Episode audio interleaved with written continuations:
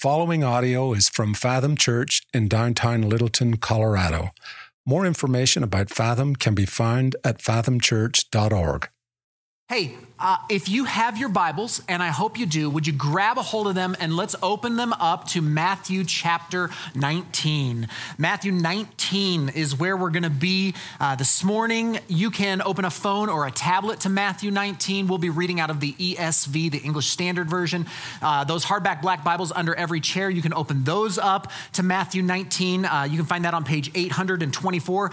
Uh, to our online friends, there's like Bibles online. Good luck to you, okay? Uh, there's no hardback black Bible underneath you unless you stole one from us, in which case that's a sin, okay? Uh, we'll deal with that another time. But Hey, as you're as you're getting there to Matthew 19, last week I took Matthew 19 verses 10 through 12. We went a little out of order. Uh, we're going to do chapter 19 verses 1 through 9 today. Uh, we went out of order because last week uh, we had our last parenting class, which I'm told was a great experience. But we had a number of married people in our basement, and to, today we wanted to talk about this topic with married people in the room. Uh, so last week we we talked about singleness. All right. Also known as the eunuch sermon. You guys, okay. Uh,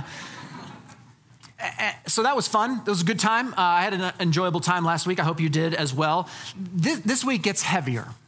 Okay, just a fair warning. Today's topic gets a bit weightier of these kind of two small relationship series that we get into in Matthew chapter 19. Today, Jesus is going to talk about divorce and remarriage. Divorce and remarriage. Uh, divorce. Divorce has affected uh, many of us in this room, a lot of people in our church. Uh, some of you may have gone through it yourselves. There are divorced people in our church. Some of you may be going through it right now. Maybe you're in a difficult marriage or you might be in the midst of uh, separation. Uh, goodness, for many of you, maybe your uh, experience with divorce is, is you watched your parents go through it, or maybe an aunt or an uncle or a friend's parents. But, but whatever it might be, uh, almost, I would wager, all of us have some experience with this topic of divorce. And, and what I want you to know as we kind of uh, enter into this today is that I don't come judgmentally to this topic this morning. I'm not coming with judgment because uh, for, for, for many of you, I'm guessing this was one of the most painful times in your life, and it was likely something that if you could have avoided it, you would have. I mean, nobody is like excited about divorce unless you're real twisted. I mean, really. And so, so, so, some Christians talk about divorce as if it's almost akin to the unforgivable sin.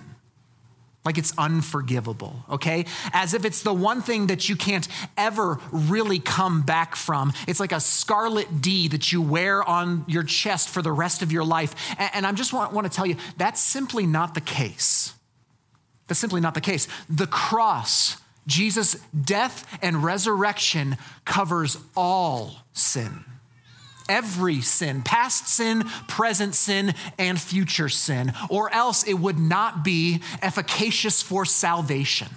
It wouldn't be working for our salvation. Uh, so that's where I want to start. I, I do also want to point out some statistics. Statistics don't tell all the story, but I think it's helpful when we talk about divorce. Here's some statistics about 50% of first marriages will end in divorce. That's the United States average. About half. About half. About 60% of second marriages up to 67%, depending on what, uh, your, what stats you're reading, but up to 60 to 67% of second marriages will end in divorce. And it's staggering that up to 75 to 73 to 75% of third er, marriages will end in divorce. Three quarters of third marriages will end in divorce. And, and, some will want to point then to the statistic that divorce rates among Christians are just about the same. They'll point to, to, people who profess that they are Christians and say the divorce rate is about 47 to 50% within people who profess that they are Christians. They call themselves Christians. But I do want to point out that, that, that Barna, the Barna Research Group, did a study that showed that divorce rates among, quote, practicing Christians And, and to qualify that, uh, to be a practicing Christian, the person must say that their faith is, quote, very important in their life, and they must have attended at least one church service within the past month. So, that category of practicing Christians, uh, the divorce rate there is approximately 27%. So, it's lower. It's lower, okay? Uh, but that's still an ominous figure in my estimation. And, uh, and then I did my best to go through our church roster. We're a small church, so I could do this. And I know many of you, if not most of your stories, um, but I went through our roster, and this number might be a little off, but somewhere around 10% of the adults at Fathom have been divorced. So we're a little lower than, than kind of the average. But that's also because we're a really um, there's not a lot of, hear me, looky loos at our church.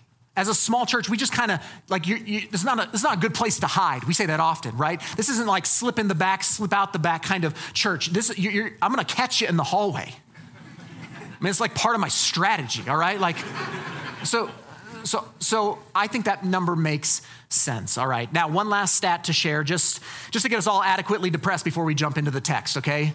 Um, children of divorced parents are 35% more likely themselves to be divorced one day.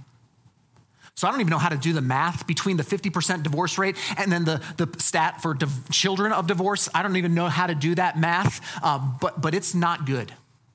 It's not good. And I don't say any of this, hear me, from a situation devoid of personal experience. So uh, my story is this both of my parents were already married and divorced before they married each other.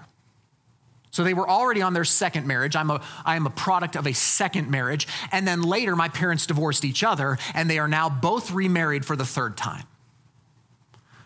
And I don't say that to throw my parents under the bus. Okay, I love both of my parents very much. Um, but I just want to point out that I am not unscathed from this either. Okay, you see, when Marcy and I were engaged, we were doing our premarital counseling, uh, and one of the things that came up in those conversations was that uh, she was nervous about the fact that I had seen so much divorce. She was nervous about that. It was what was modeled to me. It was what was normal for me. In fact, there's not even statistics for a guy like me like products of multiple divorce and remarriages. There's not like, hey, what's the 35%? What's the second time? What's the third time? There's no, there's no stats out there for that. And so, so we were a little worried entering into our marriage, and rightly so. Like the odds are against people like me. I'm predisposed to run when things get difficult. That's just the stats, everybody. That's just the stats.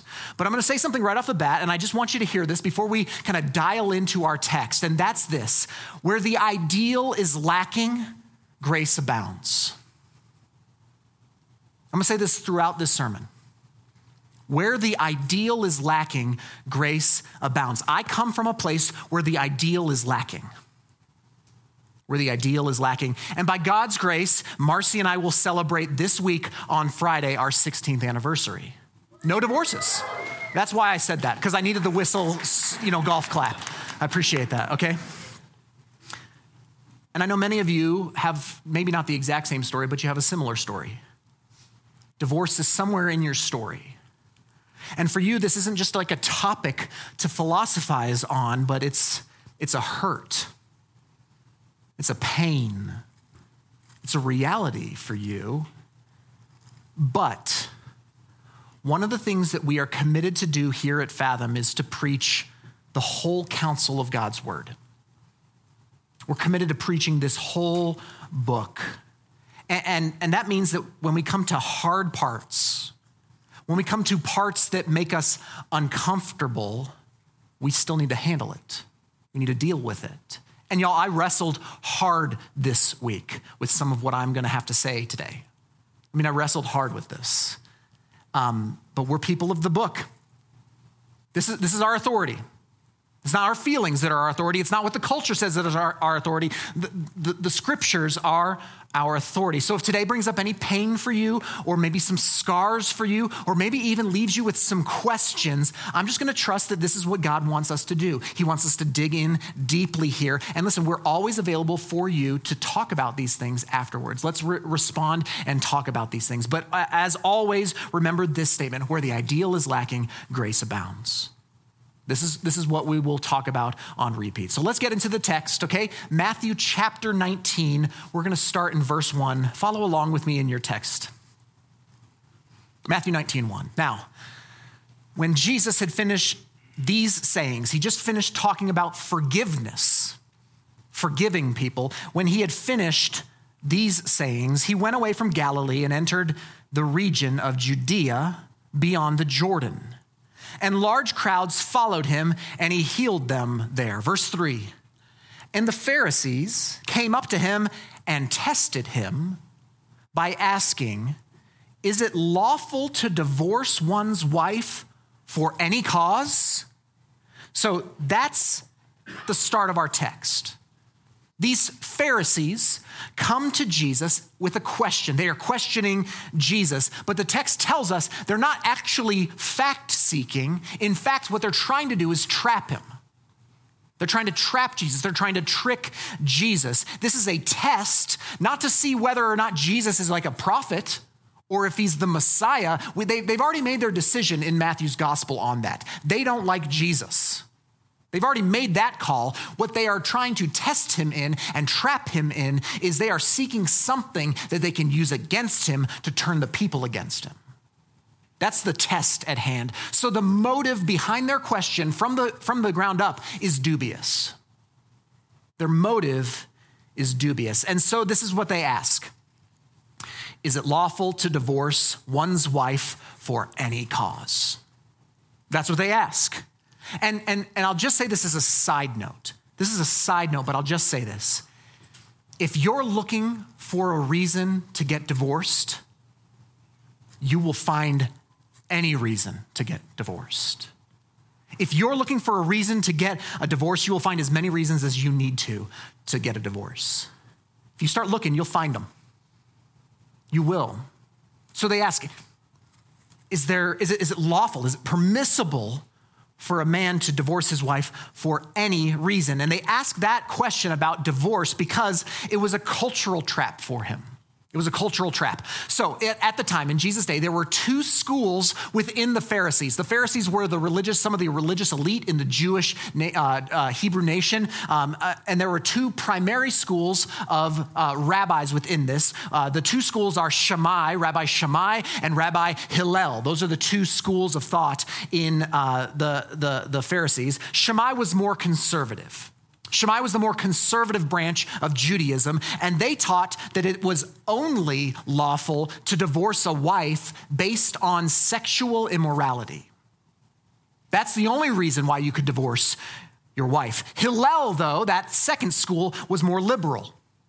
They were more liberal, and so uh, just so you know, Hillel was the predominant view in society at this time, and it allowed divorce of one's wife for any reason whatsoever.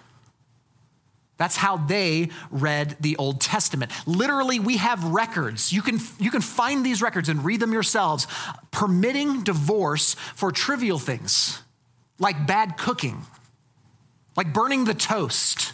I mean, literally. Like uh, there, there, there are records that we have of, of, of men being permitted to divorce their wives because they find a prettier woman. This was the culture, the predominant Jewish culture. So, so they come to him with this question. This question is a test. It's a test because no matter how he answers, he's certainly going to ostracize one side or the other of the Jewish people. But then Jesus answers, and his answer is brilliant. Look at verse 4. Jesus answered, Have you not read that he who created them from the beginning made them male and female?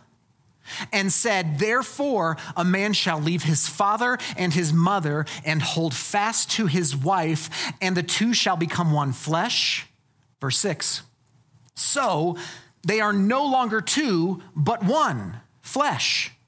What therefore God has joined together, let not man separate. Now, if you're arguing in first century Judaism with some Pharisees, uh, the way that you would want to do this is what Jesus just did. Because in Jewish interpretation, the further one went back into the Old Testament, into the Torah, the earlier words carried more weight, more authority. So earlier words could trump uh, later words. And so Jesus, he goes all the way back. He goes all the way back to Genesis. He quotes Genesis 1 1. He alludes to it, but when he says, from the beginning, the very first words of the Bible are in the beginning. Jesus alludes to Genesis 1 1. Then he alludes to Genesis 2 7, or I'm sorry, 1 27, when he says, male and female, he created them. So he's alluding back to creation. And then finally in verse 5 that we just read, Jesus quotes Genesis 2:24 to show that from the beginning from the beginning, when he created the male and female, it was God's will that marriage would be how those two related, not divorce. So here's his tactic of argument. His tactic is to bring up the very principles of God's creation, and he makes marriage his first point. He doesn't answer their question about divorce with a, a, statement on divorce, at least at first. What he does is he talks about what marriage actually is. And I, I'll make that our first point this morning as well. Before we talk about divorce and remarriage, we need to be clear about what biblical marriage is. And so, biblical marriage is one man and one woman for one lifetime. That's biblically what marriage is supposed to be. That was God's intention in the beginning, and that is his intention all the way to this day. In marriage, God has yoked two people together in oneness. The two shall become one flesh, and therefore, no one should be allowed to divide that union. No one. So Jesus goes straight to the heart of the question to say, hey, it's, it's not whether you have the right to divorce or not. The real question you should be asking is whether such a thing can ever be in accordance with God's will. That's where you should start. Can it ever be permissible? Not for any reason, could it ever be permissible? That's what Jesus does in his argument. So, to the Pharisees' question concerning divorce, Jesus responds with this biblical definition of what marriage is. But then they come back to him. They come back at him. Look at verse 7. They said to him, Why then did Moses command one to give a certificate of divorce and to send her away? All right they must think, oh, yeah, we got you, Jesus. They must think this at this point, right? Because you want to quote the scriptures to us, Jesus? Well, we've got our own scriptures. We're Pharisees, right? And so what they do is they refer to another scripture. Now, it's later in the Torah, but it's still in the, in the text. Deuteronomy chapter 24 is what they refer to. But remember, these Pharisees are testing Jesus here. Just remember their motives here. They're not after the truth. They're not actually trying to figure out what the theology in Jesus in the messianic kingdom would be concerning divorce. What they're doing is they're trying to catch him, and they obviously feel like they caught him. Yeah, sure, Jesus, you quoted us Genesis, but what about Moses? Because Moses says this. They think they've caught him in a legal error because Moses, in fact, did permit divorce. But this Deuteronomy 24 verse is actually important. I'm going to put this up on the screen. Deuteronomy 24 1 says this When a man takes a wife and marries her, if then she finds no favor in his eyes because he has found some indecency, I underline that because that's an important word, some indecency in her, and he writes her a certificate of divorce and puts it in her hand and sends her out of his house, and she departs out of his house. Now, that word, some indecency, is the most important part of that verse. In the Hebrew, some indecency, the word in Hebrew is erwat dabar. or wat debar. And this is a very ambiguous phrase, okay? And it's what the Jews argued about constantly. That little phrase right there, or wat debar, is the phrase uh, something undecent, some indecency. It's the basis for the whole Shammai Hillel argument. What does something indecent mean? What does it mean? Eh, so the Pharisees ask, why did Moses command divorce? Why did, they, why did he command it? Now, they say it's a command. Did you see that in the text? Why did Moses command divorce? By calling it a command, the Pharisees are assuming that it's required. They're assuming that it is required of God's people as a part of God's will. And frankly, in certain situations, in certain cases in the Old Testament, uh, specifically when sexual unfaithfulness like adultery occurred, it was commanded. In fact, divorce was commanded, and it was actually, the penalty was, was harsher than just divorce. If you were an adulterer, you were killed. The Old Testament said you would be killed if you were caught in the act of adultery. So then, they ask, why did Moses command divorce? Jesus, if you said that, hey, from the beginning, it's not supposed to be, why would Moses command it? And Jesus returns their jab with another jab. Okay, look at verse 8.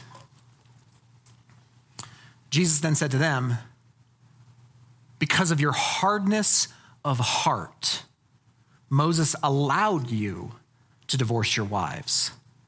But from the beginning, it was not so. So, these rabbis would have known this, but amongst rabbinic first century conversations on theology, rabbis would teach the difference between a command in the law and a concession. Rabbis would teach the difference between a command and a concession. And we need to know this as well. A command is it expresses God's heart.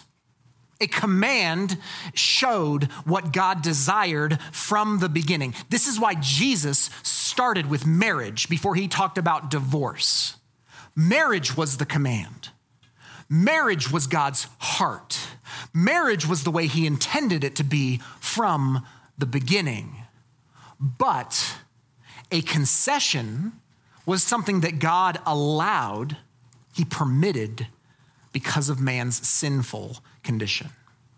So before the fall, before sin, before Genesis chapter 3, there was no divorce. The command was be fruitful and multiply, get married, have babies, fill the earth. That is God's command.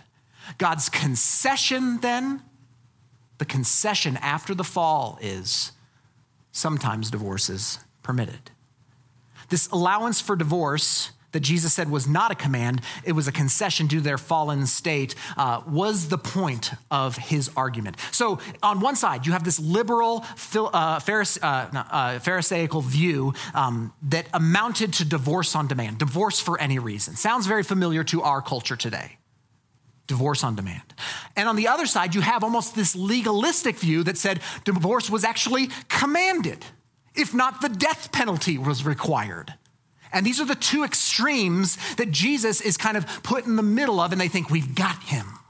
We've got you, Jesus. And to both extremes, Jesus says a firm and lasting no. No. No one should separate what God has joined together.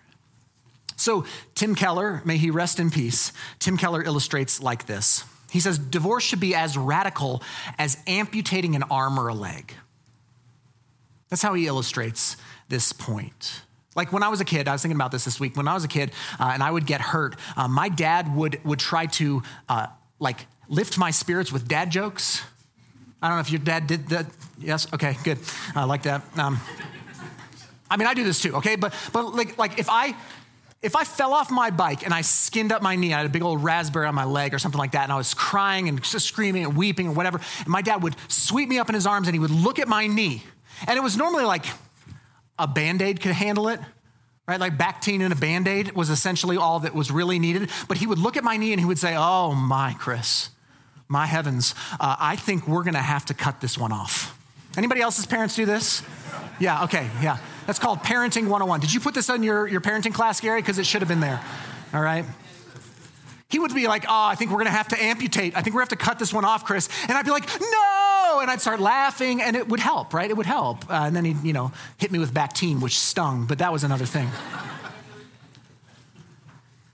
L- listen, there might be times when amputation is necessary, lest you die. But any doctor would be run out of practice if they were consistently and quickly saying, let's just cut it off. I mean, can you, can you a hangnail? Amputate, right? Sprained your ankle? Amputate you know, right? Right? Varicose veins? Cut it off, right? Just cut it all off. Like that, amputation is never the first step. It's always the last thing you do. It's always the very last resort. So, if there is ever a case for divorce, it is a concession because of sin, not a command to be adhered to. It's a concession, not a command. Now, verse 9 is the tricky verse.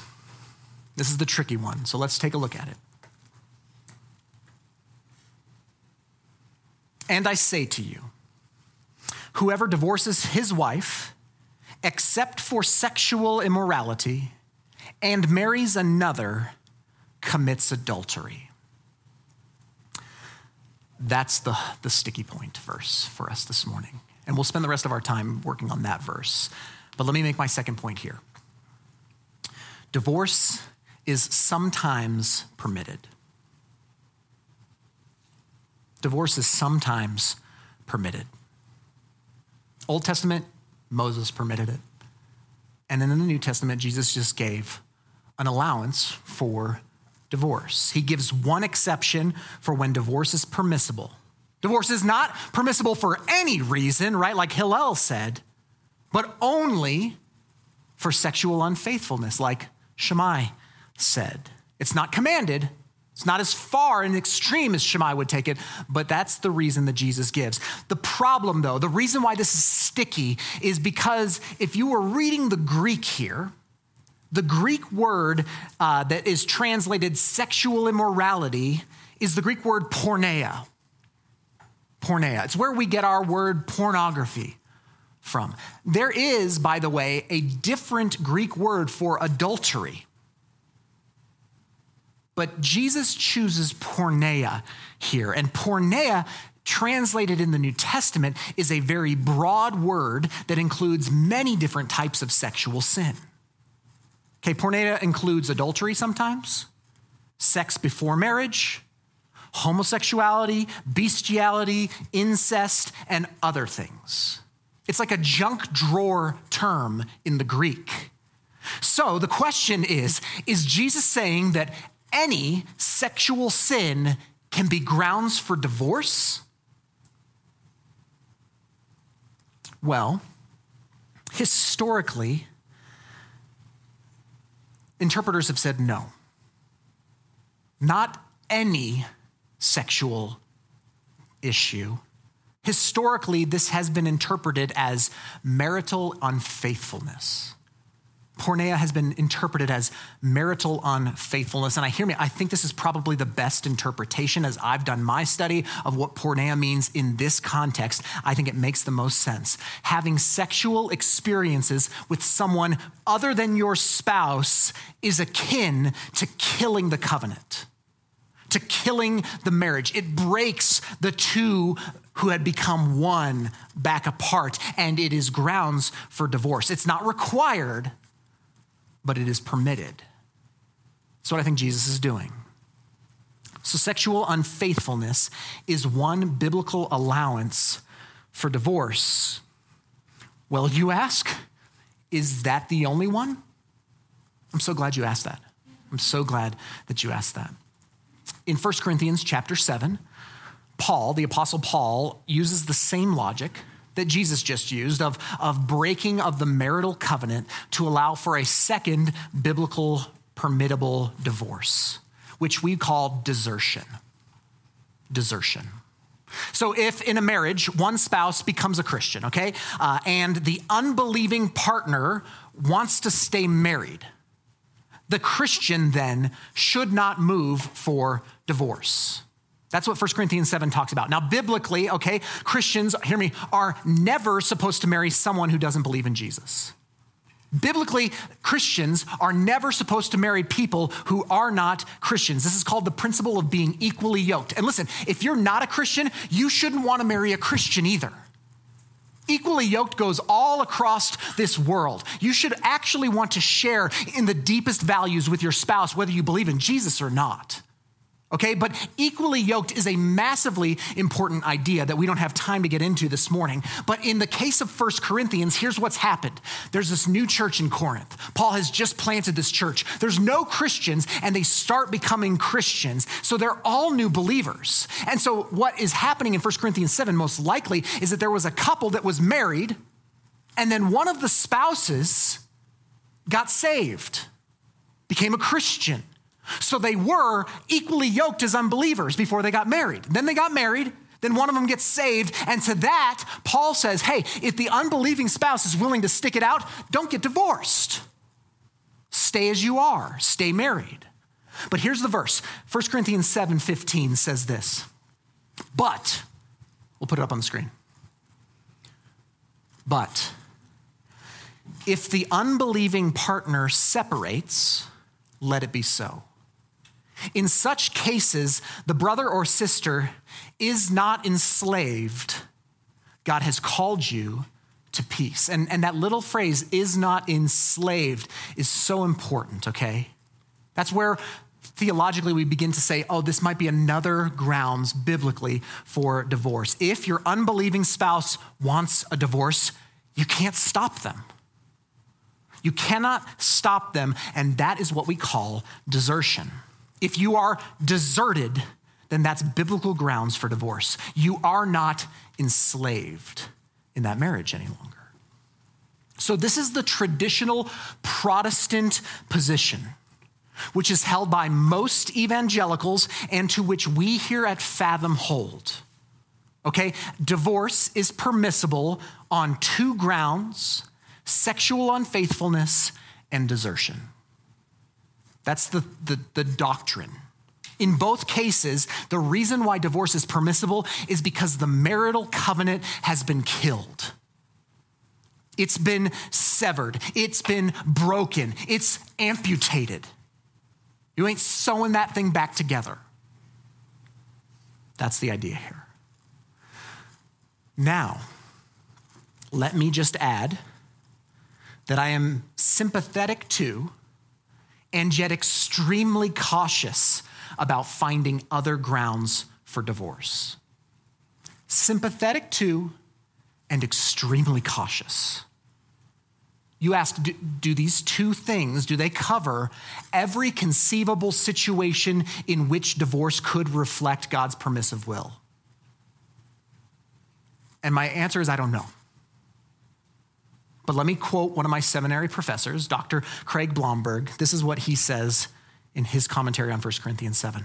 Obviously, Jesus' teaching was not exhaustive, or Paul could not have added to it. So Matthew 19 is not exhaustive because Paul added to it. Cautious interpreters, therefore, have suggested additional extreme situations in which divorce may be the least evil of several options. It's probably best not to add to the biblical list, however, but simply to treat other cases one at a time asking if the marriage has in reality been as fundamentally destroyed as if sexual unfaithfulness or irrevocable abandonment had occurred.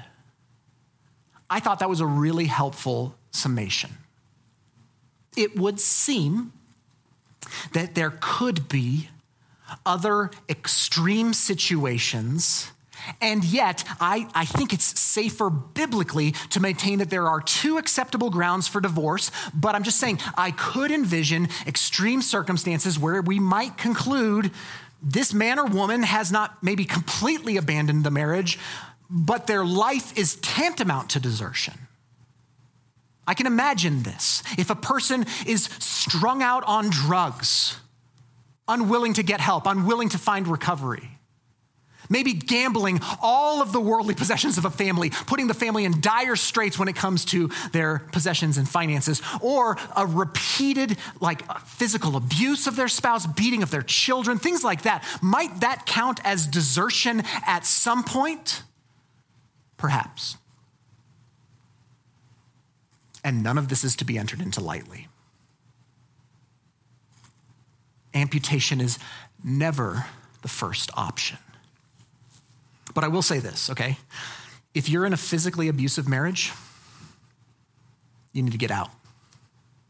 You need to get out of physical contact with your abuser. I'm not saying that divorce is the only or the prescribed method, but I am saying you need to get safe. And second, you need to get help and discern whether next steps are necessary.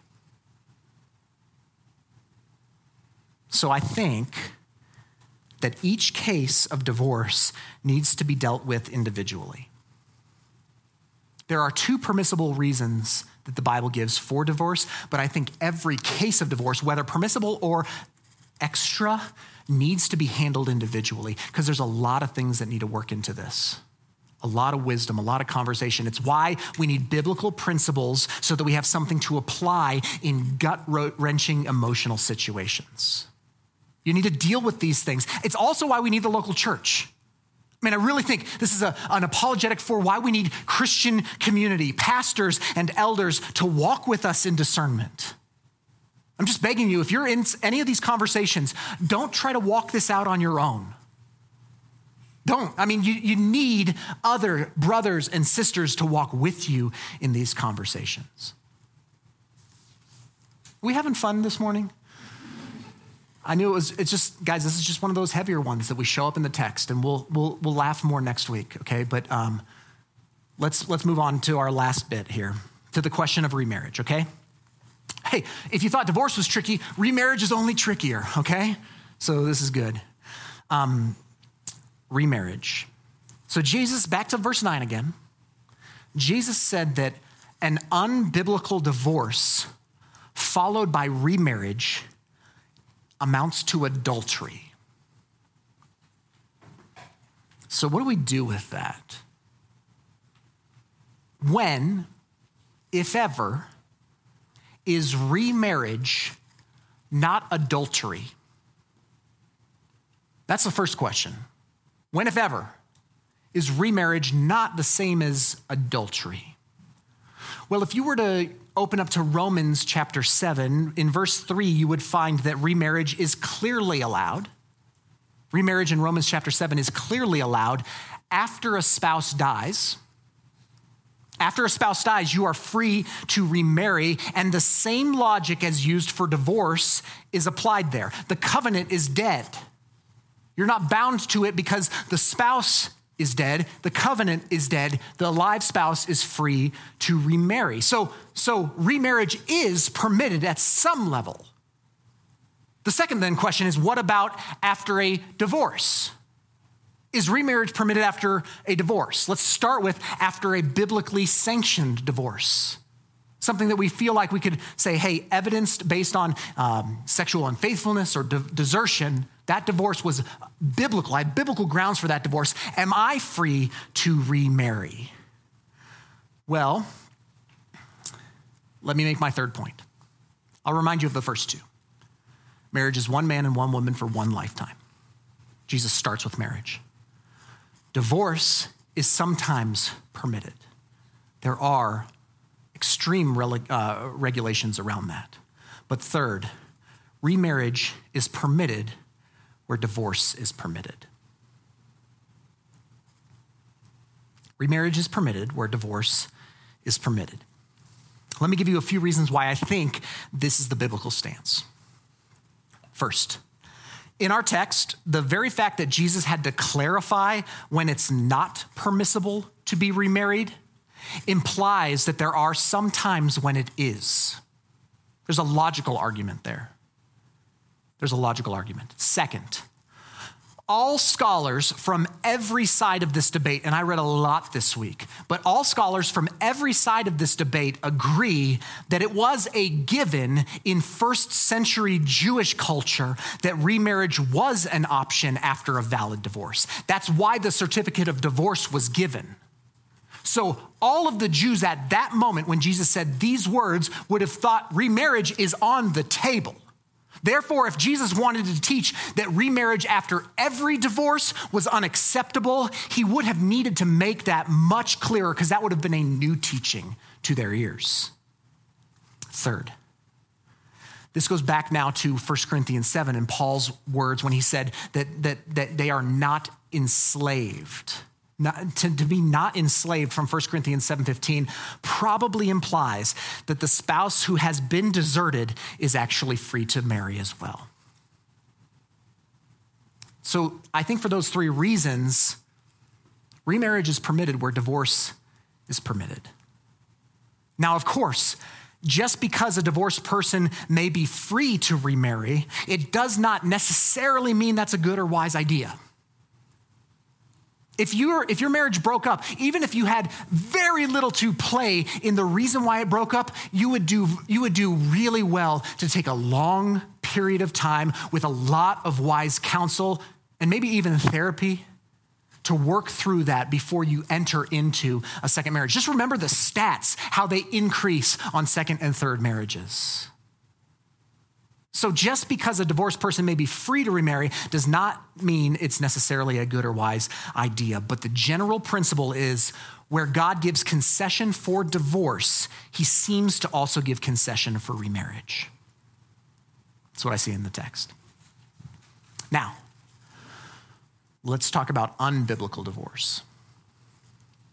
If you are divorced, and as you look back and rehash it in your brain, you don't think it was actually biblically permissible divorce, then the Bible is saying that you should remain single. And this, perhaps, is the most unpopular thing I will say to you this morning. If you went through an unbiblical divorce, the Bible is saying that you should not remarry. Jesus is saying that you should not remarry lest you become an adulterer. And listen, that is so unpopular for me to say.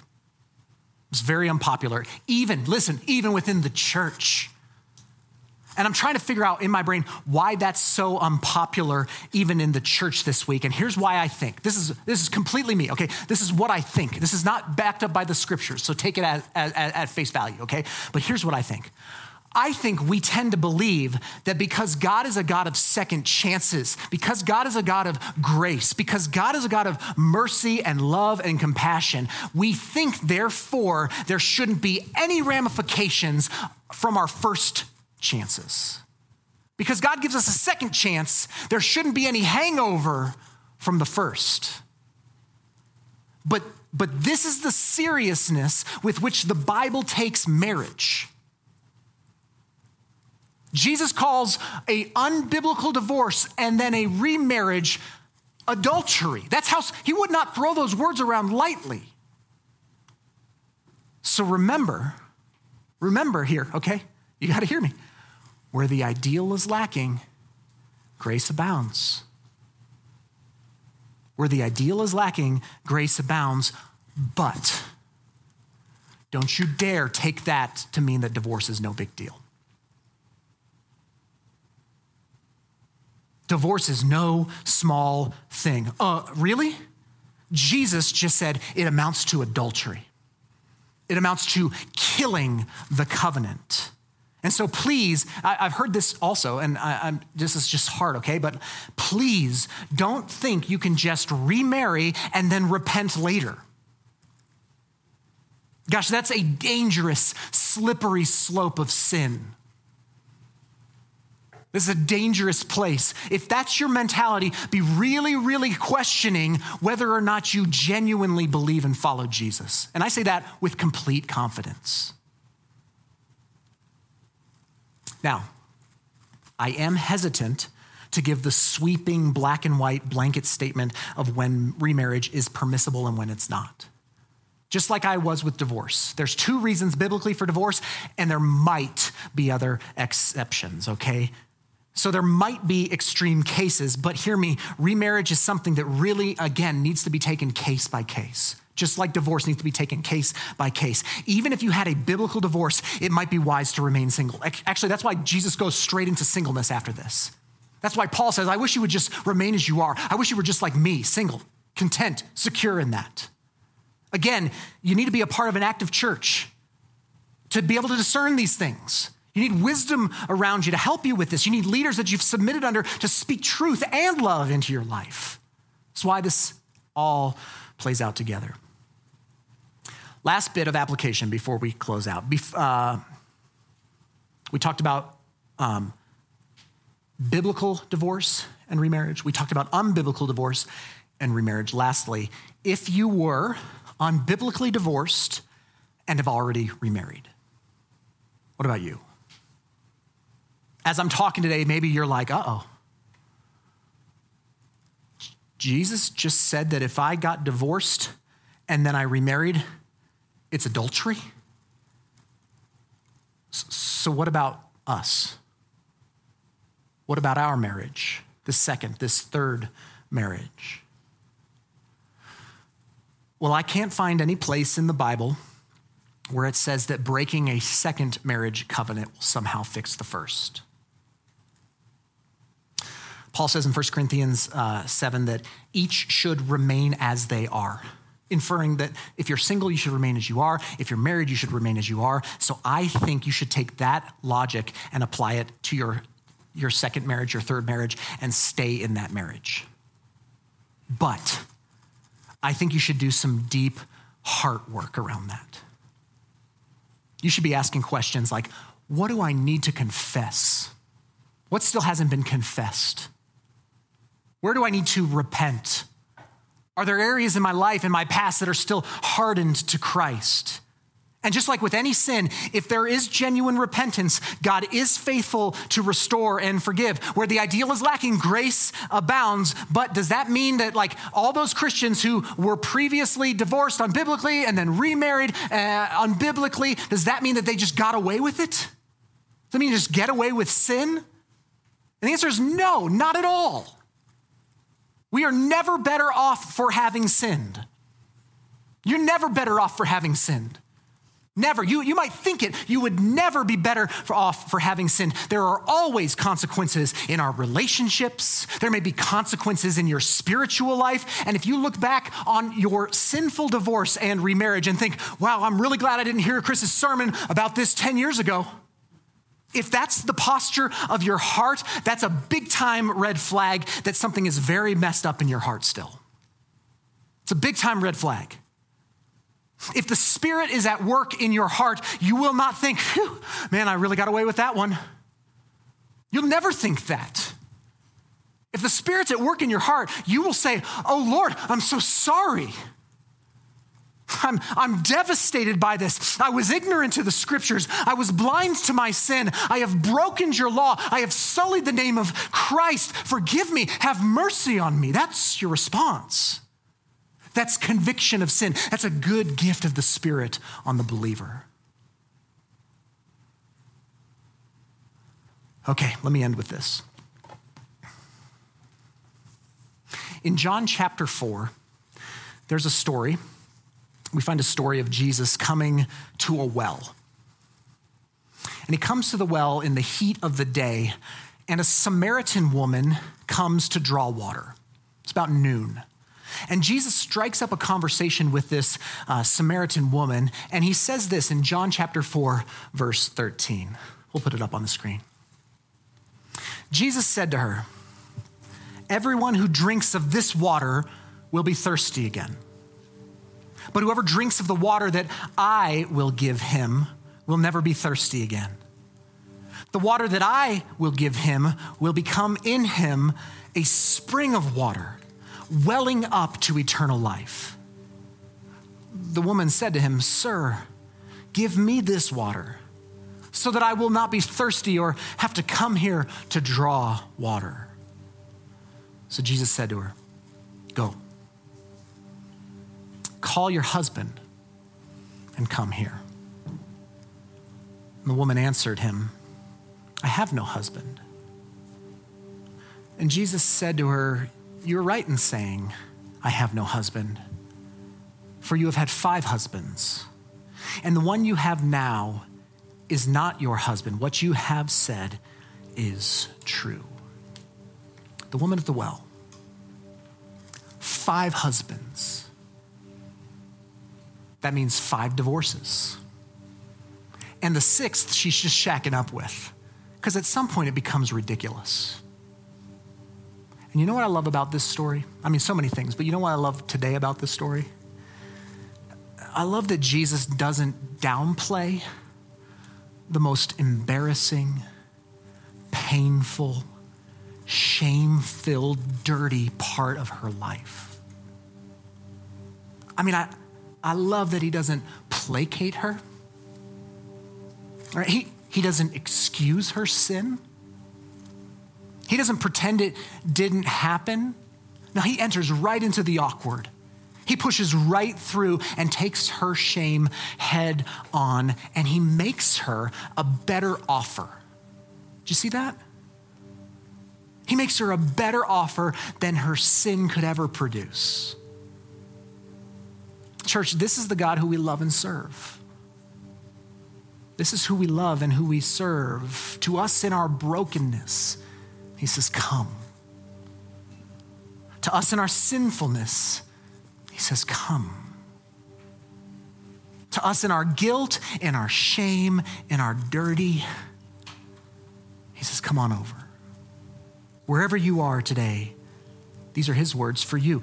Come, and I will give you living water and you'll never be thirsty again. See, sex and marriage and divorce and remarriage and singleness, none of those things will satisfy you. They'll never satisfy you. Your relational status will not satisfy you. You're being completed by another person. It will not fully and finally satisfy you. You'll still be thirsty. You'll still be coming to the well. But Jesus has living water for you that will become a spring of water that will well up into eternal life.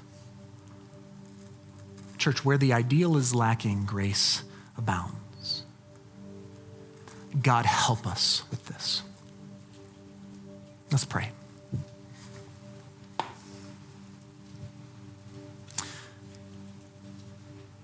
Father, this is a heavier topic than than sometimes we find as we're working through the text. It's heavier because this is a, a pain point for many of us, myself included. This is a pain point. It's like it's like when you've got a tooth that's going rotten and everything that touches it just kind of shocks with pain. That's kind of how this topic feels to many of us.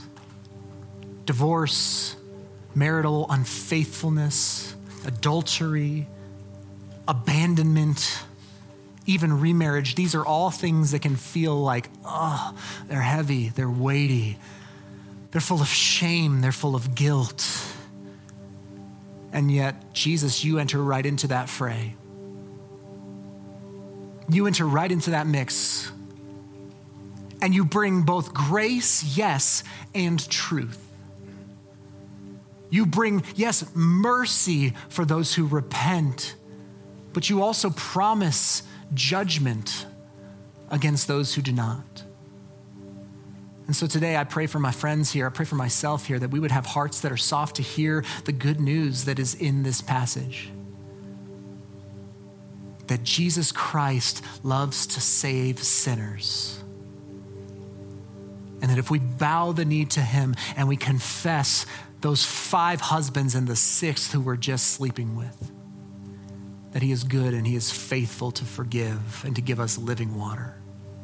So I pray, I pray for us. Maybe our hearts are hard. Maybe our hearts are softening. Maybe our hearts are hurt. Holy Spirit, you are the true preacher at Fathom Church.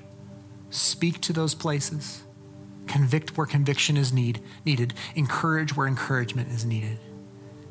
And help us all continue to take those steps towards maturity, towards wholeness, towards Christ likeness. So, Father, we love you. Thank you for this text. We pray all of these things in the name of Jesus and by the power of the Holy Spirit. And all God's people said, Amen.